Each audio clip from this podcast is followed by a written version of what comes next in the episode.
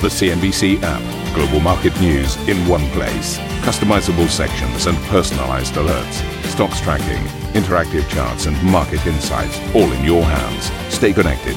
Stay informed. Download the CNBC app today. Welcome to Squawk Box. Here are your headlines. President Trump is set to meet Chinese Vice Premier Liu He amid hopes Washington and Beijing are closing in on a trade deal.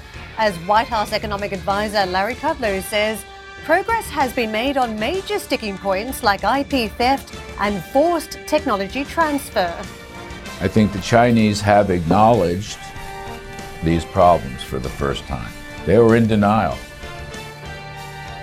UK lawmakers narrowly passed legislation to mandate a Brexit delay as compromised cross party talks between Prime Minister Theresa May and Labour leader Jeremy Corbyn are set to continue today. We had a discussion, and uh, there hasn't been as much change as I expected, but we are continuing to have some discussions tomorrow morning uh, to uh, explore some of the technical issues surrounding it. Um, and the meeting was useful but uh, inconclusive.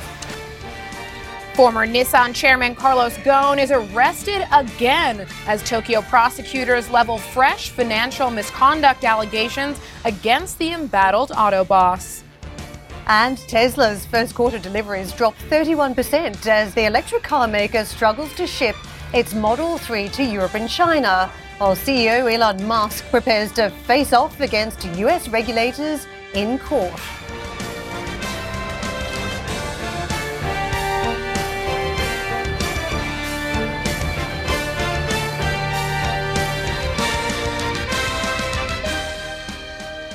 Good morning and welcome to Squawk Box. We are coming off of a moderately positive session on Wall Street yesterday. Markets were boosted by optimism around U.S. China trade. As we just mentioned there in the headlines, a few new developments over the last 24 hours. We had Trump's economic advisor, Larry Kudlow, weighing in saying that good headway has been made on talks. He said that we may see talks extend beyond these three days in Washington. Uh, and overnight, it emerged that President Trump is set to meet with Chinese Vice President Liu He in Washington. So, altogether, providing a boost to markets. As you can see beside me, all three major indices ended in slightly positive territory. The Dow up about 15 basis points, the S&P 500 up about two tenths of a percent, and the Nasdaq up about 60 basis points. This adds to a relatively relatively strong week thus far. All three of those indices are trading up to the tune of 1 to just over 2% over the week. Now let's take a look at the Forex markets uh, and see how things are shaping up currency wise. Sterling has been a key focus for investors this week.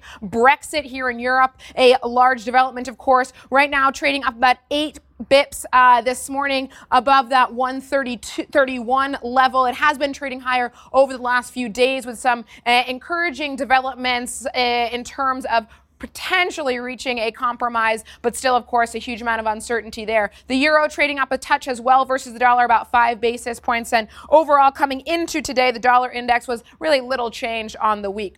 Now, let's take a look at oil markets. Earlier in the week, we were talking about the rally we'd seen in Brent and WTI. Now, as you can see, we are seeing a little bit of a retreat there. WTI trading down about 18 basis points right now. Yesterday, we saw Brent and WTI pull back a touch. This came as a surpri- surprising data showed that U.S inventories had actually uh, risen. And this, of course, comes after that rally we saw earlier in the week. So, still on the week, WTI and Brent higher, but not quite as much as we were seeing earlier on. Finally, let's take a look at the overnight markets in Asia. A bit of a mixed picture here. The Shanghai Composite up about uh, 60 basis points or so. That's the best performer of the bunch, but a little bit of wait and see, pause for breath perhaps. Remember, earlier this week, very strong gains on the back of that surprisingly robust China uh, factory data. Uh, and o- overnight, of course, a lot of the focus on this U.S. China trade developments. Karen? Juliana, thank you. Well, here we are in April, still talking about trade, and a, a fresh round of US China trade talks is kicked off in DC with top Trump advisor Larry Kudlow signaling Beijing has begun to soften its stance on previously intractable issues. Emily Tan found this report from Hong Kong. The latest sign of progress in the Sino-U.S. trade dispute, Vice Premier Liu He, who is in Washington for the ninth round of trade talks, is scheduled to meet with President Donald Trump in the White House. This meeting is expected to take place at 4:30 p.m. Thursday Eastern Daylight Time in the Oval Office. Now, this comes as White House top economic advisor Larry Kudlow says trade talks are making good headway, although they're not there yet. The talks are taking place at the USTR office. Here is Larry Kudlow. I think the Chinese have acknowledged these problems for the first time. They were in denial. And uh, all of them, all of them. The IP theft, the forced transfer, the lack of ownership, the cyber hacking, they've acknowledged it. Before that, they wouldn't acknowledge it. These issues have been at the heart of the U.S. argument and have never been covered before. Kudlow also revealed that Huawei technologies had not come up during trade talks. It's been viewed as a legal matter so far. The trade talks could extend beyond the three scheduled days. Back to you guys.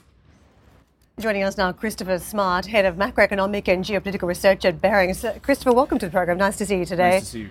That's quite interesting where China has now started to reflect some of the concerns that the United States have had for many years, uh, acknowledging, hearing, understanding what those issues are. It's straight out of a, a Harvard Law uh, negotiating tactic. Uh, acknowledge some of the issues, which builds trust, and then you can move forward. What do you make of the turn of events? Well, I, I think over the years, if you've been following Chinese U.S. negotiations closely, they've actually acknowledged a lot of these issues before in different ways at different times. And in fact, the Trump administration is trying to secure much of what President Bush, much of what President uh, Obama has been trying to secure. I think what they've done is try to bring a lot of focus to the issue right now. Uh, uh, they have certainly gotten the Chinese attention, and it feels as if we're circling in on a deal. In, in terms of the tariffs, one of the big outstanding questions at the moment is whether the U.S. would actually roll back the tariffs if we do see a resolution. Do you think that the U.S. is inclined to do that? Are they going to keep the tariffs in place as a lever to try to help with the enforcement of China's adherence to the deal? That's what they're currently saying. Uh, I mean, the U.S. is a tremendously transparent government, but ultimately, much of what goes on right now these days we know is in the president's own decision making uh, and what he believes he can live with as this is a you know this is a signature issue for him, and figuring out what it is he can sell back home once he comes to a deal with President Xi. Um, it seems as if, from the Chinese point of view, they're not really asking for much in terms of changing the way the United States does business. They're really asking for tariff relief. And so, for them to make any serious commitments without something in return, I think is hard to hard to imagine right now. Let's talk about President Trump a little bit more in this mix because what is now being discussed is a basic a commitment, and this will be around the increase of uh, the purchase of American products, agriculture, energy, manufactured products and a time frame has now been mooted, a six-year time frame to meet those commitments until 2025. We start crunching the numbers out. That's uh, beyond any second term that President Trump might be able to secure. So if he deals with this issue, only deals with it once, and then it would be up to the history books to judge him, not voters down the track. Well, I think that's an important point to look at it from that direction. I think the other side to look at it is no, you have to sort of look at the numbers from the Chinese point of view. The Chinese economy is still growing it's still growing at a pretty good clip, even if it is decelerating. It's still growing at 5 or 6%. And so their demand for U.S. goods is going to grow anyway. So they would probably be buying an increasing number, an increasing number of uh, U.S. exports in any case, with or without this deal. Um, I think the broader issue is to look beyond any particular deal and to look at the relationship as it evolves, because we're going to be bumping into one another, the U.S. and China, over many years and many decades. And it's really figuring out how to manage the relationship rather than any particular number on how much is bought or a particular change in this or that law. How are we going to live to lear- learn to live with them as a much larger player in the global economy, in terms, particularly in, in financial markets, where they are not just a big trading company country right now, but their their influence in financial markets is increasingly important uh, to the global economy. In terms of Trump, uh, he's also trying to satisfy and assist the businesses in the U.S. who've been hit so negatively by the trade war. Do you think that the businesses are going to pressure Trump enough, or they're going to be enough of a driver to get him to agree to something now uh, because he's risking the a, a continued backlash for them, or perhaps more of a backlash from them? Well, so far they haven't been very successful. Uh, he has he has stuck to his guns. He has uh, continued uh, to to sort of narrow in on a particular kind of a deal, uh, with some, as you say, subsidies for farmers in particular. Um, I think, uh, again, this is a signature issue for him. He will want to be able to deliver something as we start talking more and more about the next presidential campaign. Uh, and the, the question will be, as people look at it, whether this is something that is substantial, whether this is something that the Chinese have been committing to for many years anyway, and we're making incremental progress on, um, or whether, in fact, the tariffs, you know, have delivered something that wouldn't have happened without them. I want to just come back to some of the points you raised around the relationship evolution, and, and, you singled out financial markets, but you didn't single out tech or telecommunications. And one issue that uh, the US and China have been bumping up against each other on has been 5G yep. and Huawei's involvement in the rollout of uh, 5G infrastructure. Since then, it feels as though the president has been talking about competition at home, which is uh, probably quite welcome for the telecommunications market. But do you think there is a fundamental issue because it doesn't seem like Huawei is going to be tackled in these trade talks? No, I think that's that's the other thing that gives me hope that there will be a deal because both sides seem to be focused very narrowly on the issues on the table and not trying to bring in other side issues that would make things more complicated right now. Um, Huawei is a is a dish, is a very important issue. I think primarily from the U.S. point of view, it is a security, a national security issue, and uh, sanctions, particularly related to Iran. Uh, obviously, there are commercial and um, competitive overlays to the Huawei and 5G issue, but I think it's particularly figuring out how to deal with U.S. national security concerns and European national security concerns. All right, we'll leave it there for now, but stay with us. Christopher Smart, head of macroeconomic and geopolitical research at Barings. Rising trade tensions could threaten global investment growth, according to the IMF. In new research released as part of its April World Economic Outlook, the body said emerging markets were particularly vulnerable to rising machinery costs as a result of supply chain disruption and market distortion. And on the economic calendar today, German factory orders and construction PMI are in focus after a series of weak readings from Europe's biggest economy. ECB Minutes will shed some light on the bank's decision to announce its third TLTRO program and push back its forward guidance on a rate hike. And then stateside, we've got jobless claims, which will give us an early indication of what to expect from tomorrow's non farm payrolls report. And coming up on the show, opposition leader Jeremy Corbyn says cross party talks with the Prime Minister were helpful but inconclusive. The latest from Westminster after the break. And if you just can't get enough of Squawk Box, be sure to tune into our very own podcast. Head to CNBC.com, iTunes, Spotify, or Google Play to have a listen and download today's episode. And for our podcast listeners out there, stick around for more.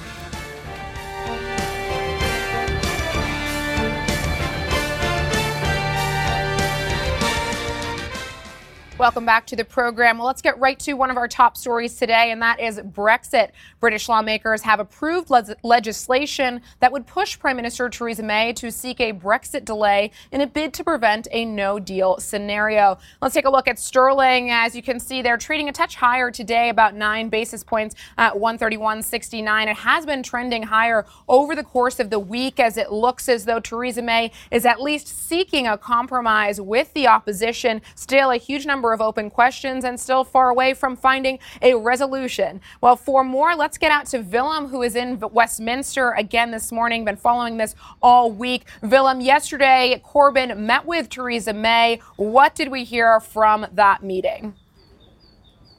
Well, they essentially both sides saying that the talks were constructive but inconclusive. Their negotiating teams kept at it till quite late into the evening, and the two will be sitting down once again with their teams later on today. This was Jeremy Corbyn's assessment of those discussions.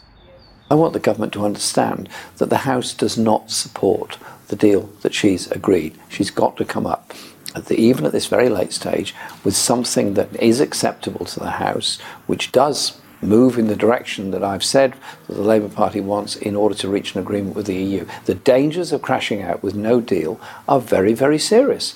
Very serious indeed, and they have to be avoided.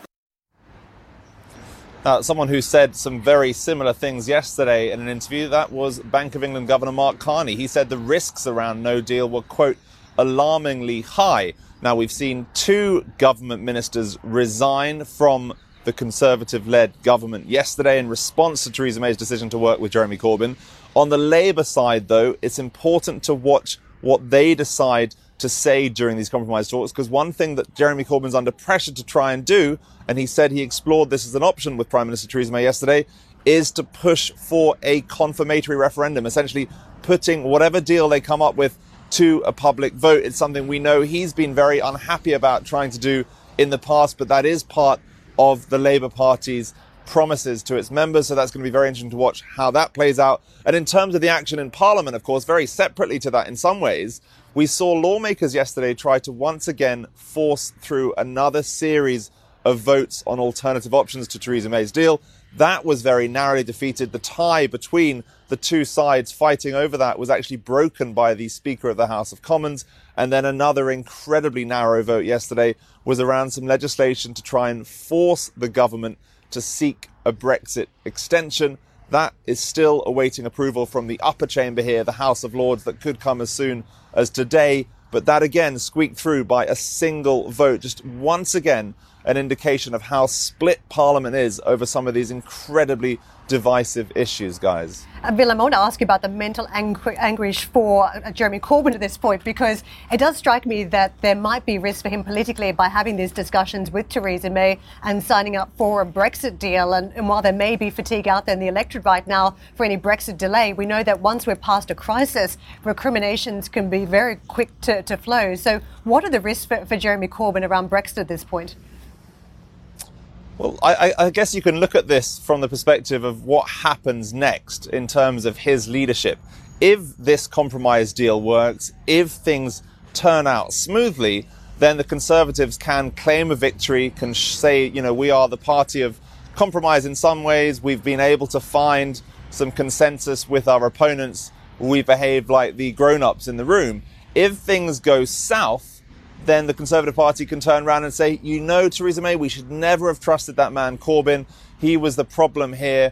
There was no way that people around the country, specifically our members, were going to be happy with this course of action. And you see already some pressure inside Corbyn's team. His shadow foreign secretary, essentially his person focused on foreign affairs, Emily Thornberry, we've spoken to here on a number of occasions. She's saying that the party has mandated this idea of a second referendum, putting this idea back to a vote publicly. And she's trying to pressure Corbyn, it seems, into pushing that through with Theresa May. Again, that is something that ordinary Labour supporters have been very much in favour of. The challenge for the party throughout this process has been a lot of the MPs may have voted Remain themselves, but they come from constituencies around the UK where the majority of their constituents voted to leave the European Union, and that is a huge source of tension inside the Parliamentary Labour Party. Uh, Willem, it sounds like it is a lose lose for Corbyn and lose for Theresa May. The only winner this morning seems to be sterling, which has marched up to the 131 handle versus the dollar. Oh, meantime, Bank of England Governor Mark Carney says the central bank will do what it can in the event of a no deal Brexit, but warned its options are limited. In an interview with Sky News, Samantha Washington uh, was the reporter. Carney described the risk of a no deal scenario as, quote, alarmingly high. He also rejected suggestions the UK leave the EU on WTO terms and maintain zero tariffs. We can't uh, get a single more lorry through um, uh, through the port of Dover. Others can uh, help to affect that, but we can't. Um, and nor can we fundamentally change the economics of a business um, uh, in Scotland that sells to the European Union at present on a tariff free basis, um, where its product uh, standard is instantly recognized. So it has frictionless trade with Europe. If overnight it has to pay a large tariff on those goods, which it will, because Europe will flip to WTO, and there's forget the fiction that that won't About happen. Article 24. Uh, absolute nonsense. Christopher Smart staying with us this morning, head of macroeconomic and geopolitical research at Barings. Uh, Christopher, we're still talking about Brexit. We thought we might have it wrapped up by the 29th of last month, but but here we go in the countdown to what could still be a hard Brexit, despite uh, many parliamentarians actually agreeing they do not want that to happen and they want an extension to the April 12 deadline. What are the risks at this point? Because we still need the Europeans to agree, and there's no actual Brexit deal that anybody can sign up to down at Westminster at this stage. I think that's the thing many of us are beginning to realize, uh, particularly as an American watching this from afar. The, as you say, we thought this would be done by now. We thought there'd be clarity by now. And I think what we're increasingly coming to terms with is no matter what agreement is agreed right now, this is going to be a long term process because Britain is so divided internally. There will be many years of interpreting the agreement, interpreting the regulations that define the agreement, which means I think for investors and for businesses a lot more uncertainty ahead in terms of how they plan their investments and how they plan to organize their supply chains. It starts to, to give us the impression that it's going to be a little bit like the financial crisis, that you know, 10 years on after the event, we'll still be talking about it, and we'll still be talking about changes. What is it actually going to mean for the UK? I mean, we haven't even uh, seen trade deals uh, being uh, struck yet. There's still a, a, fair way out in the long grass before I, that even happens. I think it'll mean um, a messier period, a more expensive place to do business, a more complicated place to do business because there will be new rules and some new tariffs in place in different parts of the economy. And where those will be are hard to tell right now. Um, life will go on. Things will, you know, people will pass the border. Goods will pass the border. Avocados will arrive from Mexico. Have no fear.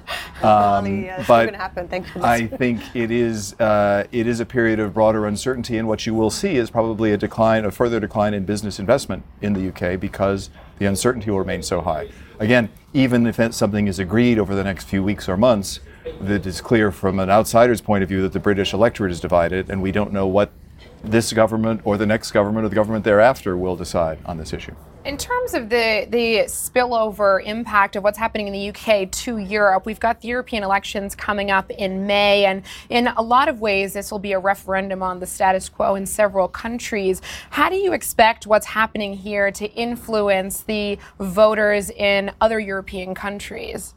Well, I think if anything, Brexit has brought Europe together. Uh, they have negotiated more or less with a single voice.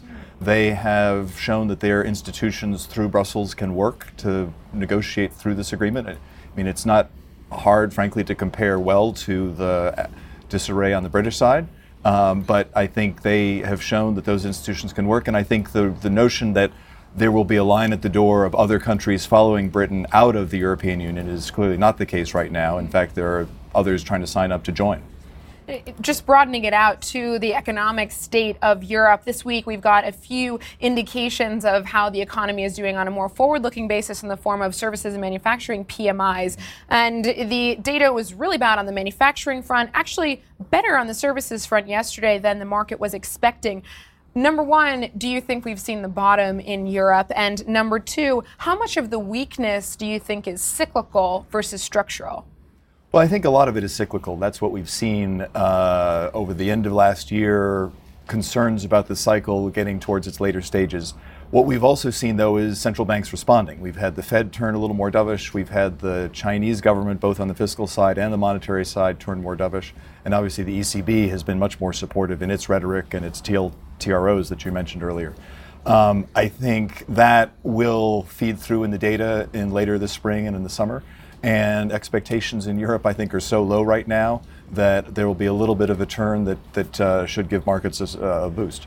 What's leading what here? Is it the macroeconomic news that's sort of increasing fears, or is it actually the geopolitics that's now turning our attention back to the macro to say, is there a supportive factor? I mean, you've been covering this for a long time. What do you, what do you think is the leading factor? I think the politics drive the very long term framework in which we all operate, but anybody who makes an investment in a stock or a bond is looking to see whether their discounted cash flows will arrive in time and at the right expected level. So I think it's much more the cycle, much more the economics, much more the monetary and the fiscal decisions. Obviously, the trade, the global order, uh, concerns about Venezuela, Iran, et cetera, play into the global fabric and how you think about long term decisions. How do you think about the relationship between the United States and Europe, between the United States and China? But I think investors are really so focused on this cycle. You're saying if we were at a better point in the cycle, then we wouldn't be so worried about this trade spat with China and Brexit even, we had much better growth levels that we were coming off. Well, I don't think it's. I think it's important to worry about these things, um, the political things, uh, particularly Brexit, particularly China. But I think in terms of markets and how investors view things, it's much more how are we doing in the cycle? Where are profit margins? Are there signs of inflation? Are we getting policy support from fiscal and monetary authorities? Thank you for listening to Squawk Box Europe Express. For more market moving news, you can head to CNBC.com. Or join us again on the show with Geoff Cutmore, Steve Sedgwick, and Karen Tso, weekdays on CNBC.